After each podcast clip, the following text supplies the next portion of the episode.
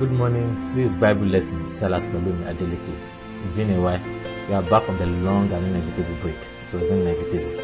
Today is the last day in our message series on David and Saul. And in these closing chapters, we have really been tracing the rise of David and the fall of Saul with respect to the kingship in Israel. Saul disobeyed God, and as a result, God took the kingdom away from Saul and gave it to David. Today, as we come to the final chapter in the book, we also come to the final chapter in Saul's life. Will we write our obituary when we die? More importantly, what will it say? We all want to end well, but we often work against it with the various choices we make along the way. The lives of David and Saul illustrate a very important principle in life: live well, die well. Live poorly, die poorly. Ending well or ending poorly is a direct result of the choice you make. In a sense, you are writing your own obituary every day of your life. Now, this doesn't mean as a believer that if you live well, you will never suffer. It doesn't mean that you won't die of an illness or perhaps under difficult circumstances. What it does mean is that whatever your circumstance, you will die well. You will be remembered well, and your life and death will bring glory and honor to Jesus Christ. When God appointed Saul as king, God gave Saul everything he needed to succeed. But Saul consistently did things his way instead of God's way. He bypassed God in his life, and he reaped the consequences of his decision. In today's passage, we come to Saul's bitter end. Today's chapter tells us about the final battle between Saul and the Philistines. Saul was called to deliver the Israelites from the Philistines, and now he dies in battle against the very enemy he was supposed to subdue. Saul's death is the exact opposite of Paul's word in the, in the New Testament, in the book of Second Timothy chapter four, verse seven. When Paul comes to the end of his life, you can say with confidence, I have fought the good fight, I have finished the race, I have kept the faith. Saul can't say that. He has not fought the good fight, so he dies in a bad fight. He has not kept the faith, so he dies in dishonor. Live well, die well. Live poorly, die poorly. Saul's life ended poorly with many tragic circumstances surrounding his death. First, the Philistines defeat Saul and kill Saul's sons. Let's look at First Samuel chapter thirty-one, verse one to three. Now the Philistines fought against Israel. The Israelites fled before them, and many fell slain on Mount Gilboa. The Philistines pressed hard after Saul and his sons, and they killed his sons Jonathan, Abinadab, and Malchishua. The fighting grew fierce around Saul, and when the archers overtook him, they wounded him critically. And so the Philistines defeat the Israelites. Many Israelites are killed in battle. Three of Saul's own sons are killed, including Jonathan, heir to the throne and David's friend. Then Saul himself is wounded by the Philistine archers. He is critically wounded, which means he is not going to survive this battle. But Saul's death is even more tragic than that, because Saul ended up taking his own life. Let's look at verse four to six. Saul said to his armor bearer, draw your sword and run me through, or this uncircumcised fellow will come and run me through and abuse me. But his armor bearer was terrified and would not do it. So Saul took his own sword and fell on it. When the armor bearer saw that Saul was dead, he too fell on his own sword and died with him. So Saul and his three sons and his armor bearer and all his men died together that same day. Saul is critically wounded, and rather than face the enemy, he tells his armor bearer to run him through with his sword. But just like David earlier, the armor bearer refused to take the life of God's anointed. When the armor bearer refuses, Saul falls on his own sword and takes his own life. When the armor bearer sees that Saul is dead, he falls on his own sword and dies with him. Tragedy everywhere. When Saul foolishly went to the witch of Endor, God told Saul through Samuel that within twenty-four hours, he and his sons would both be dead. Now, twenty-four hours later, God's word is fulfilled, and Saul and his sons all lie dead on the battlefield. Once again, notice the contrast between David and Saul. In the previous chapter, David wins the battle against the Amalekites and rescues his family. Here, Saul is defeated in battle and loses his family. Live well, die well. Live poorly, die poorly. Saul lived poorly and he died tragically. But Saul ends poorly not only because he dies in tragic circumstances, he also ends poorly because his life ends in dishonor. And if the death of Saul is tragic, the dishonor of Saul is heartbreaking. First, he fails to protect his people. Let's look at verse seven. when the Israelites along the valley and those across the Jordan, so that the Israelite army had fled, and that Saul and his son had died. They abandoned their towns and fled, and the Philistines came and occupied them. Saul fails to protect the citizens under his care. When the citizens in the border towns sees that Saul's army is defeated and that Saul and his sons are dead, they abandon their homes and flee. They give up the territory without even a fight. The Philistines come, the Philistines come in and occupy the towns, giving them a strong vantage point to further infiltrate Israel.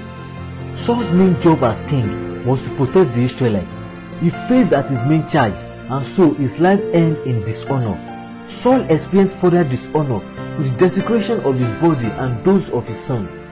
Verse eight to nine of our Bible, of our Bible passage. The next day, when the Philistines came to strip the dead, they found Saul and his three sons fallen on Mount Gilboa. They cut off his head and stripped off his armor.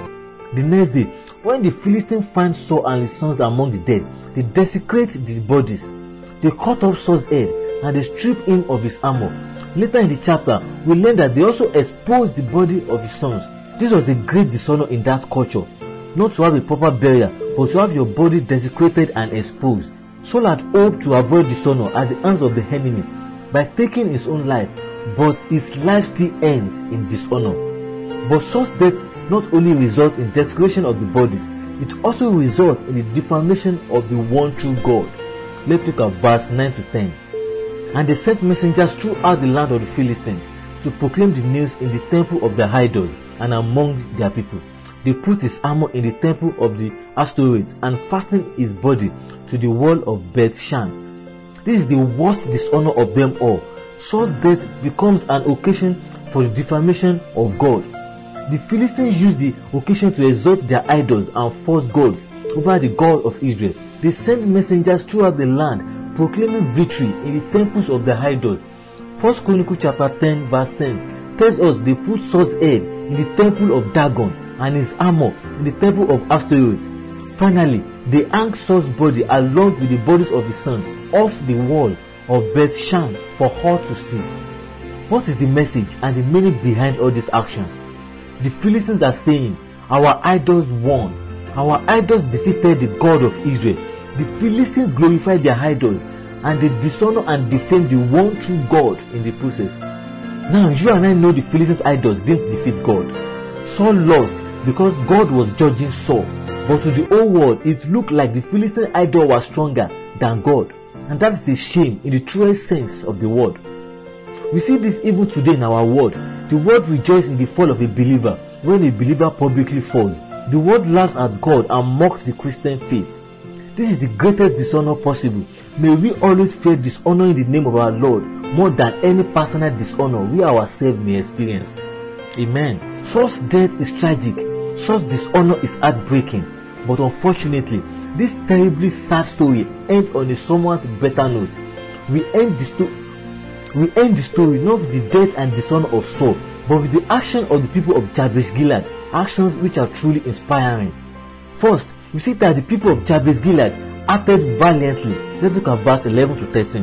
When the people of Jabesh-Gilead heard of what the Philistines had done to Saul, all their valiant men journeyed through the night to Beth-Shan. They took down the bodies of Saul and his sons from the wall of Beth-Shan and went to Jabesh. And when they burned them, then they took their bones and buried them under a tamarisk tree at Jabesh, and they fasted seven days. When the people of Jabesh hear what the Philistines did to Saul, they traveled through the night and they recovered his body along with his sons. This was a difficult journey, fraught with danger. They had to sneak across enemy territory to reach Beth-Shan. They had to get the bodies down from the wall without alerting any of the guards, and then they still had to make their way all the way back to Jabesh, this time along with the bodies. When they returned to Jabesh, they burned the desecrated bodies so that they can give Saul and his sons a proper burial. They buried the bones under a tamarisk tree and they fast for seven days out of respect for Saul and his sons. Now you might wonder why the people of Jabesh would do all this for a king who has lived and died so dishonorably. Well, in doing this, they are actually paying a debt. Saul had rescued them from the enemy when he first became king, before he turned away from the Lord. If you go the way back to First Samuel chapter eleven, we find the story of Saul rescuing the people of Jabesh-Gilead from the Ammonites. It was such first official act as king, and as a result, Saul consolidated all the people of Israel around him. He also earned the loyalty and devotion of the people of Jabesh-Gilead for life. Saul began his rule as king by rescuing the people of Jabesh-Gilead. Saul's story now ends with the people of Jabesh-Gilead rescuing him. Live well, die well. Saul started well, and his good actions now follow him even after his honorable death. The people of Jabesh-Gilead retrieved the bodies of Saul and his sons at great risk to themselves, because they were repaying a debt. David becomes king shortly after this, and when David learns that the people of Jabesh-Gilead did for Saul, David shows them favor for their kindness and loyalty. Later on, David will take the bones of Saul and Jonathan from Jabesh-Gilead and bring them back to Bethlehem, where they will be buried in the tomb of Saul's father, an honorable burial at last. In the book of Second Samuel chapter twenty-one, verse twelve to fourteen, but this was only possible because of the violent action of the people of Jabesh-Gilead earlier. I would like to close out this message and the whole book of First Samuel with three applications. First of all, the importance of your choice. Your choices are important. Every day you are either choosing life or death. When you choose God and God's way, you are choosing life. When you choose sin or self over God, you are choosing the way of death. Your choices are important. Secondly, the consequences of your choice. Your choice have consequences. We reap what we sow.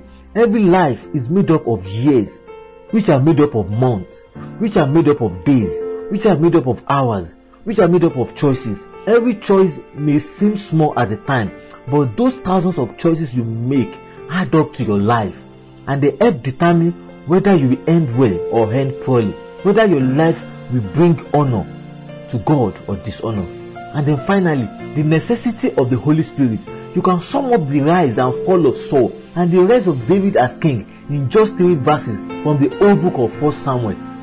First Samuel chapter eleven verse six. When Saul heard their words, the Spirit of God came upon him in power. First Samuel chapter sixteen verse thirteen. So Samuel took the horn of oil and anointed him in the presence of his brothers, and from that day on, the Spirit of the Lord came upon David in power. And First Samuel chapter sixteen verse fourteen. Now the Spirit of the Lord had departed from Saul. In each case, the rise or fall of David and Saul was occasioned by the coming or departing of the Spirit of God. All this shows how much we need the Holy Spirit in our lives. You can't live a life that is pleasing to God on your own. You need the Holy Spirit to live a life that brings honor and glory to God. The book of First Samuel ends on a low note but anticipates a high note, the crowning of David as king in the book of Second Samuel. Remember, we have seen throughout First Samuel how David prefigured Christ, how he foreshadowed Christ who is coming. First Samuel ends anticipating David who will be crowned as king. In the same way, the whole Old Testament anticipates the coming of Jesus at Bethlehem, and the whole present age anticipates the coming of Jesus at the end of time. Ending well or ending poorly is a direct result of the choices you make in life. And the most important choice you can make is to trust Jesus Christ as your Savior. Everything else hinges on that one choice. Your death will either be a bitter end or a beautiful beginning. It all depends on whether you are trusting Christ as your Savior. Every day, you are writing the end to your story. How do you want your story to end? Saul lived a foolish life and he died a tragic death. But that doesn't have to be the end of your story. God has given you everything you need in Christ to succeed. Go forth to live well and die well. Go forth to live for Christ. May God help you. Bible Lesson, Salas Balloon and Deleke.